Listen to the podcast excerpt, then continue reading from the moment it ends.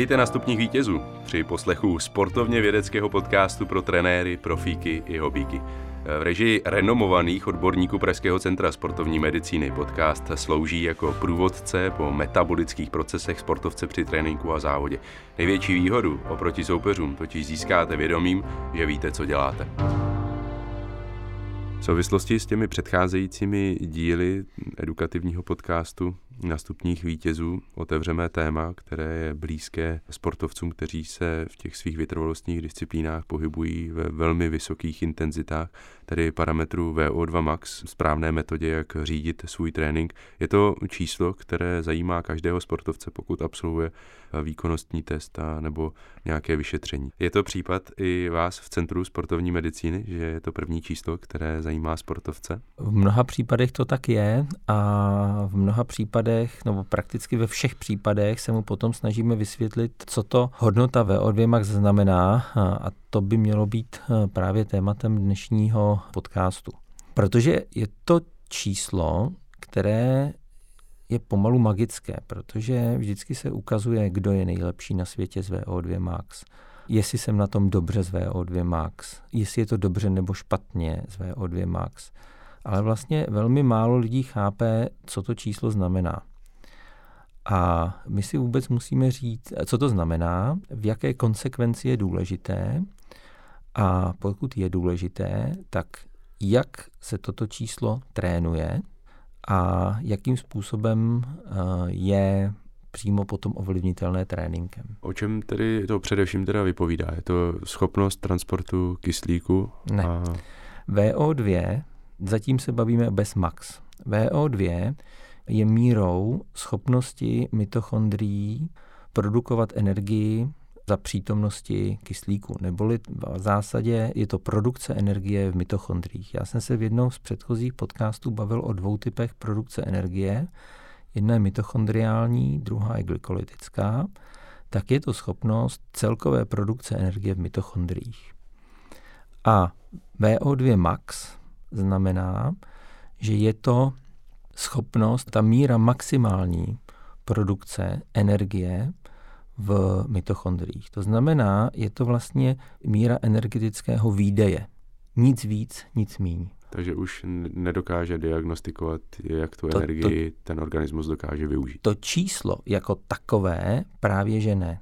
Ale ta cesta, pokud víme, jak se jsme se k tomu dostali a jakým způsobem to číslo je vytvořeno, co vlastně tvoří to číslo, tak v té chvíli začneme chápat, co je potřeba provést a co je potřeba případně trénovat. Proč tedy všechny sportovce tak enormně zajímá eh, číslo, které ve skutečnosti o ničem nevypovídá? Ta hodnota si prošla velmi zajímavou kulturní změnou. Ono je totiž potřeba se podívat na začátek, co to bylo vůbec VO2 max úplně od začátku a jeho vnímání. A tam pak pochopíme mnoho souvislostí.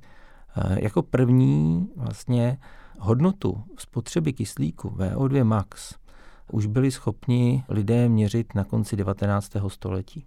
To vůbec není žádná nová metoda. Dokonce za ní v roce 1923 dostal Hill a Lupton Nobelovu cenu. Nicméně vlastně eh, tam, kde se začala ve sportu eh, používat, byly 30. léta a eh, jsou práce, kdy třeba z roku 1937 bylo vlastně pravděpodobně poprvé změřeno spotřeba kyslíku 76 ml na kilo u člověka, který byl tehdy běžící dvě míle. Tehdy se začalo chápat, že čím vyšší hodnota, tím vyšší schopnost vytrvalostního výkonu. Mezitím se ta hodnota dostala do pracovního lékařství a do populačního lékařství a speciálně v Čechách během těch desítek následujících let se označovala jako za kardiorespirační zdatnost. To znamená, jestli to číslo je dobré nebo špatné vůči průměru. A udávalo se jako eh, to nejdůležitější číslo, které je nutné pro výkon ve vytrvalostních sportech. Až najednou a napřed, začalo třeba v 70. později v 80. a v 90. letech, vlastně mnoho lidí přišlo po testech ze VO2 Max s komentářem, no jo, ale já jsem vyhrál největší závod v době, kdy jsem měl nízké VO2 max. Další přišel s tím, že byl testován na jiném centru, kde měl o 20% vyšší výkon. Další přišel na to s tím, že on je běžec a na kole měl nižší VO2 max a podobně. A najednou se začalo zjišťovat, jak moc je to vlastně individuální záležitost a jak moc se mění tato hodnota v čase, to znamená během jednoho člověka v roce, během jednotlivých sportů, jak je moc je to individuální hodnota, jak se mění během roku, jak se mění eh, během různého tělesného zatížení. A jedním takovým hezkým příkladem může být, já jsem teď zapomněl, který to byl rok, ale eh, z důvodu reklamních a dobročinných se rozhodli dva lidé běžet New Yorkský maraton. To byl tehdy Paul Taggart a e, právě e, končící Lance Armstrong, e, cyklista, který ještě tou dobou nebyl v té show, kde potom přiznal doping, ale o to tady nejde. Oba dva měli přibližně stejné VO2 max. Paul Taggart byl tou dobou nejlepší maratonec na světě. Oba dva běželi New Yorkský maraton a oba dva měli přibližně podobné VO2 max. Paul Tegert ho zaběhl za eh, dvě hodiny 10, přibližně plus minus. Lance Armstrong byl rád, že se dostal těsně pod 4 hodiny. Absolutně neodpovídající. Přestože VO2 max měl úplně stejné. Ten důvod je, že jedna hodnota znamená VO2 max jako takové, ale druhá je ekonomika práce. To znamená, eh, pokud eh, řeknu A, to znamená, pokud víme, jakou má ten člověk hodnotu VO2 max, tak musíme také říci B, a to, kolik z toho VO2 nebo z té aerobní produkce energie je schopen efektivně použít pro jeho pohyb. Se zrovna u toho příkladu dá asi snadno pochopit, eh, proč Lance Armstrong neběžel podobně jako uh, Tiger. Uh, ten parametr VO2 max tedy poskytuje jisté vodítko k odhadu, jak vytrvalostně vybavený ten sportovec je, ale zároveň vám naznačuje, na co se ještě musí kromě tak. toho zaměřit, aby dokázal Přesně. v té dané disciplíně být úspěšný. Nebo jak přesně, se... přesně. Příkladem třeba může být Oscar Svensson, což je vlastně člověk, Nor, který má vůbec nejvyšší naměřené VO2 max, které kdy bylo naměřené, 96 ml na kilo. A je to, myslím, mistr světa v časovce do 23 let. Ale když se podíváte na jeho výkonový profil, tak vůbec neodpovídá té spotřebě kyslíku. Prostě má neuvěřitelně doslova mizernou ekonomiku. A e, pak je známý příklad Dereka Claytona a Franka Shortera, což byli v 70. E, a 60. letech e, nejlepší vytrvalci, daleko nejlepší vytrvalci, to bylo ještě právě před dobou Kenianů. A oni vlastně měli spotřebu kyslíku někde v okolo 70, což je ve své podstatě velmi dobře trénovaný hobík nebo profík na, řekněme, střední úrovni. A oni s těmito hodnotami eh, byli schopni dosahovat eh, světových výkonů. Eh, dokonce si myslím, že jeden z nich udělal tehdy světový rekord na maraton. Právě díky tomu, že měl vynikající ekonomiku práce. Takže jinými slovy, VO2, respektive VO2 max, nevypovídá o fyzické připravenosti, ale spíš o vy, jaksi vy, fyzických predispozicích. Vypovídá o velikosti motoru. Nic víc nevíte Nikoliv nic. O výkonu. Přesně. Nevíte vůbec nic vlastně o převodovce, nevíte nic o řídící jednotce, nevíte nic o pneumatikách, nevíte vlastně, když bych to přijmu na, na auto, nevíte vlastně vůbec nic. A ještě zároveň ta hodnota vlastně neříká, jak je komponovaná. To už je potom další věc.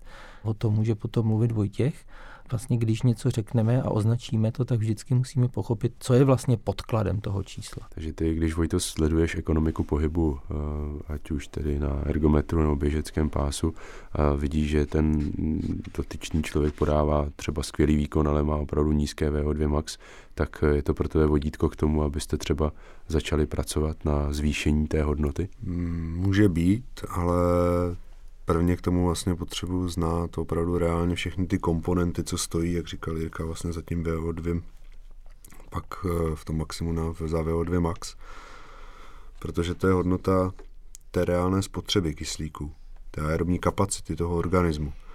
Ale já bych tam ten kyslík dostal, tak ho prvně musím nějakým způsobem nadechnout, potom ho dostat do krevního řečiště a vlastně díky srdečnímu výdeji ho dovést ke svalu.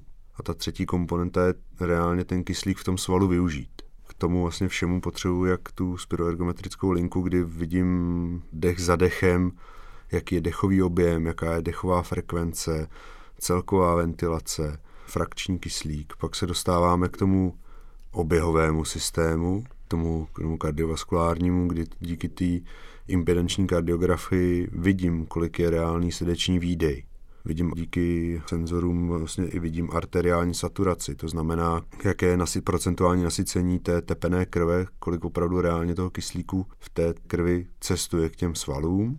Díky těmhle těm informacím jsem schopný vlastně i spočítat tu celkovou extrakci kyslíku v organismu díky MOXI monitoru jsem schopný vlastně vidím i saturaci kyslíku na tom daném svalu a všechny tyhle ty hodnoty si musím vzít vlastně dohromady a začít pátrat potom, proč ta hodnota v tu danou chvíli VO2 pík, dejme tomu, když jedeme nějaký delší protokol, nebo opravdu pokud jdeme po VO2 max, tak eh, v tom kratším protokolu si musím si celou tu, tu hodnotu rozklíčovat. A ty si teda vlastně popsal celý ten princip, eh, jak eh, vlastně lidský organismus funguje při tom výkonu. Došli jsme vlastně od nádechu až v podstatě k výdechu. Během té výpovědi si vlastně zmínil různé tři výrazy o VO2. Jedna, která VO2, pak VO2 max a VO2 peak.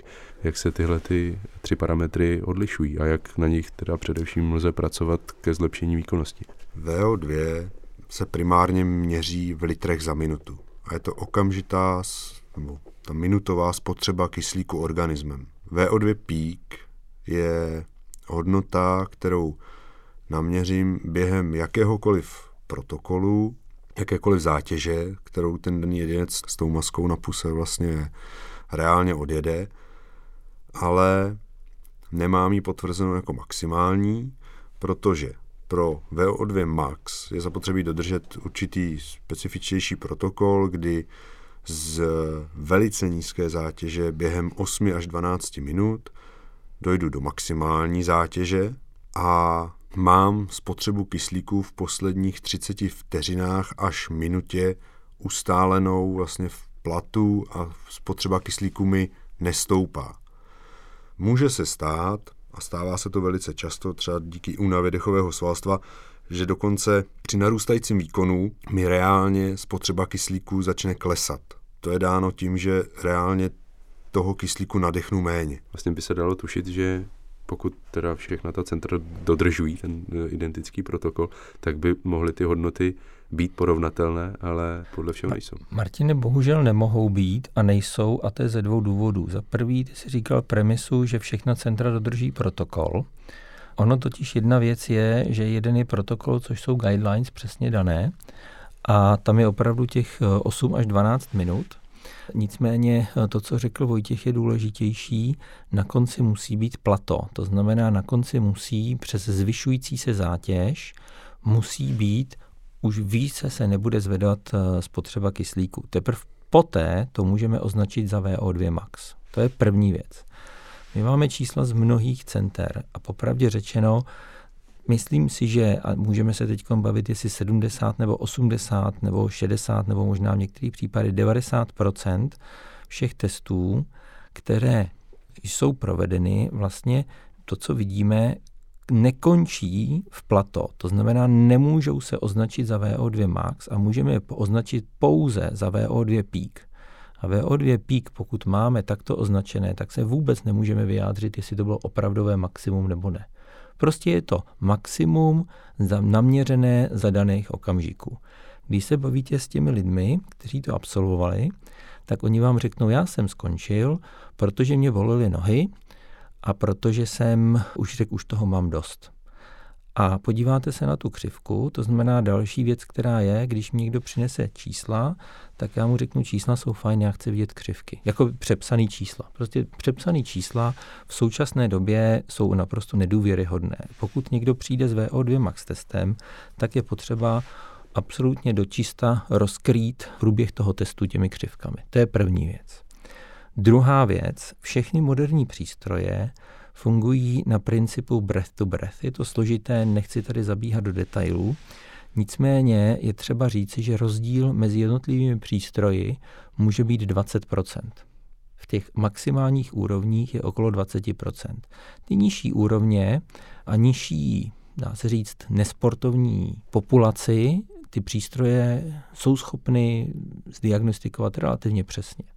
Ale ve chvíli, kdy máte člověka, který má vysoké ventilace, který má vysoké dechové frekvence, tak vždycky potřebujete zároveň vědět, co to bylo za přístroj a kdy měl například kalibrovanou kyslíkový senzor, protože pokud toto nevíte, tak to číslo se opravdu může lišit a liší plus minus 20% žádný rozdíl. A podle toho, co si teďka říkal, jak můžete tedy zaručit, že ten norský mistr světa v kategorii do 23 let má VO2 max 97? Protože ve chvíli, kdy máte takovýto extrém, tak jediná správná věc, která je, že se zavolá výrobci, ten přístroj se vezme, odešle se výrobci a musí se provést kalibrace a musí se provést u výrobce kalibrační měření.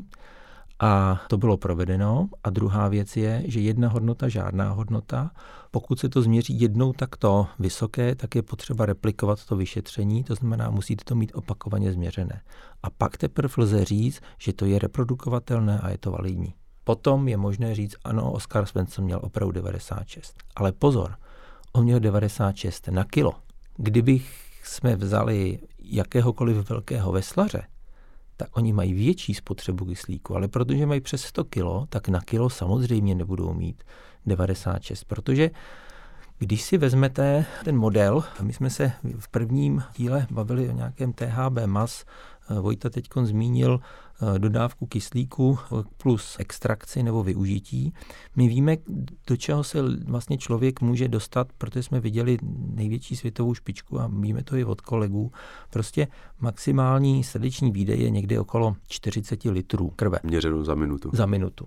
Když ten člověk má 96-98% saturaci zaokrouhleme na 100%, to znamená má 40 litrů za minutu a víme, že svaly, pokud jsou extrémně dobře schopné extrahovat, tak jsou někde a jsou zdravé, tak jsou někde okolo 20-22% ze 100 ml, které se dovezou, neboli to vynásobíte a zjistíte, že vlastně vůbec lidská hranice se pohybuje někde, řekněme, 8-8,5 litrů za minutu. Tedy využití ve svalu. Spotřeba kyslíku. VO2 max mezi 8 až 8,5 litry. To je teoretická hodnota, který je lidský organismus vůbec schopen. Já bych zdůraznil hlavně to organismus. Ano, ono se to vyvolává samozřejmě zátěží, ale ten kyslík spotřebovává celý organismus a nejen ano. ty pracující svaly. Nejenom pracující svaly, jo.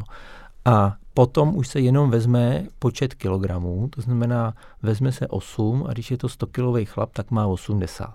Ale ani ten Svensson neměl 8 litrů, on měl 96, protože to byl 60, teď nevím kolika kilový sportovec.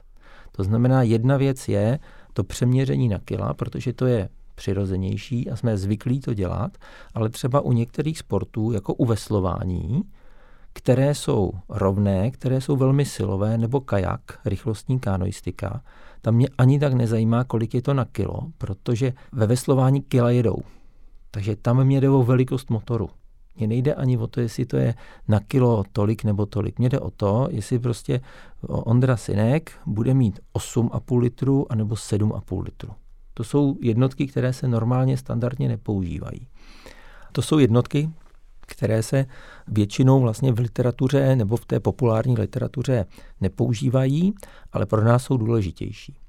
A pokud máme nějakého sportovce a sledujeme vlastně úpravu jeho tréninkového programu nebo, nebo změnu výkonu na základě úpravy tréninkového programu, tak kolikrát nekoukáme vůbec na to číslo 75, 78, protože to se stačí, aby někdo zhubnul 3 kg a už je vejš. Koukáme na to absolutní číslo.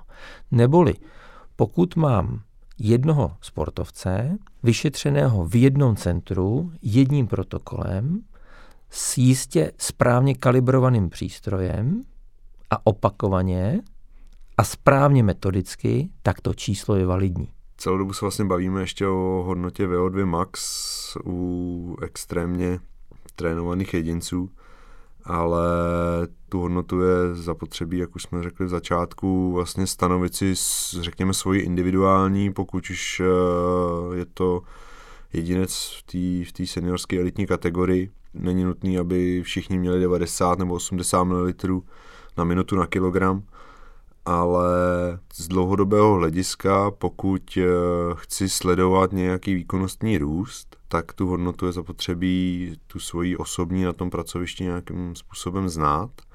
Má to především tu výhodu, že pokud dojde k výkonnostnímu propadu a já už na tom daném pracovišti jsem opakovaně a mám tam ty svoje výsledky, tak ano, pokud dojde k nějakému významnějšímu poklesu na v té aerobní kapacitě, vlastně co ta hodnota tvoří, tak eh, s rozklíčováním díky anamnéze a nějakému eh, doptávání se na tréninkový proces nebo nějaký úraz, tak eh, můžeme dojít velice jednoduše k příčině toho výkonnostního propadu.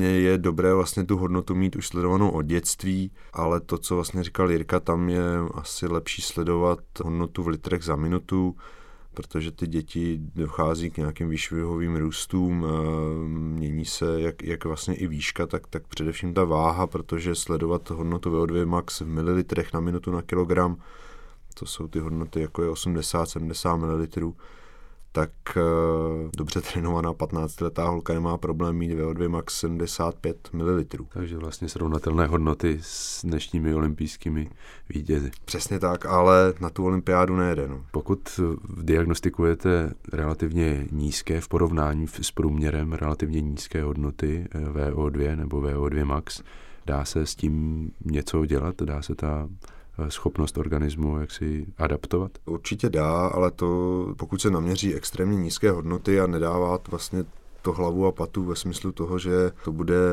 mladá triatlonistka, která už touhle dobou má 20-25 hodin tréninkových týdně, tak je zapotřebí úplně stejně vlastně to vyšetření zopakovat a přeměřit ty hodnoty a když se nám to potvrdí, tak je zapotřebí ten trénink trošku lépe strukturovat, rozstřídit lépe ty intenzity, protože v té intenzitě, když si vezmu intenzity 1, 2 z 5, tak v z těch nízkých intenzitách dochází k největší biogenezi neboli nárůstu počtu mitochondrií ve svalu a opravdu ke strukturální změně na té svalové úrovni. Přebudovávám si kvalitu té svalové hmoty, která má paměť. A i když bych na chvilku ten sport musel opustit, ať už kvůli zranění nebo nějakým sociálním situacím, tak po návratu k té fyzické aktivitě bude výrazně rychlejší ten návrat. Naopak zase v těch intenzitách, jako je intenzita 4-5, nějakých submaximálních, tak zase zvyšuju efektivitu práce těch mitochondrií a snažím se vlastně je učit pracovat s tím kyslíkem výrazně efektivněji. To je ta extrakce kyslíku, to využití kyslíku vlastně na svalové úrovni, ale abych tam těch mitochondrií měl dost, tak právě potřebuju primárně celou tu ten vytrvalecký trénink vlastně směřovat do té intenzity 1-2, kde si jich vytvořím víc. To je zajímavá instrukce pro sportovce, kteří se snaží zvednout svoje VO2 max. Ty kdyby si tedy přišel na to, že ty hodnoty jsou průměrné nebo podprůměrné, tak logickou úvahou by asi byla intenzita, nebo ta nej, co nejvyšší intenzita, vlastně trénink v co nejvyšších intenzitách, ty by si naopak tedy doporučoval se zaměřit na tu strukturu mitochondrií těmi intenzitami 1-2? Bylo by to určitě zase s nějakým rozpolarizováním toho tréninkového procesu. Snažil bych se opravdu vlastně většinu toho tréninku začít směřovat k té intenzitě 1-2, ale určitě bych se zároveň podíval na ventilační parametry protože pokud ten daný jedinec nebude umět vlastně využívat potenciál těch plic, tak ani tam ten kyslík nemůže nadechnout a nemá tam reálně k těm svalům co přepravovat. Máte k tomuto dílu podcastu na stupních vítězů nějaký komentář, dotaz nebo jenom chcete říct, že vás bavil? Napište nám to na Facebook Centra sportovní medicíny. Další zajímavé informace k tématu najdete v blogu na našich webových stránkách www.centrumsportmed.cz.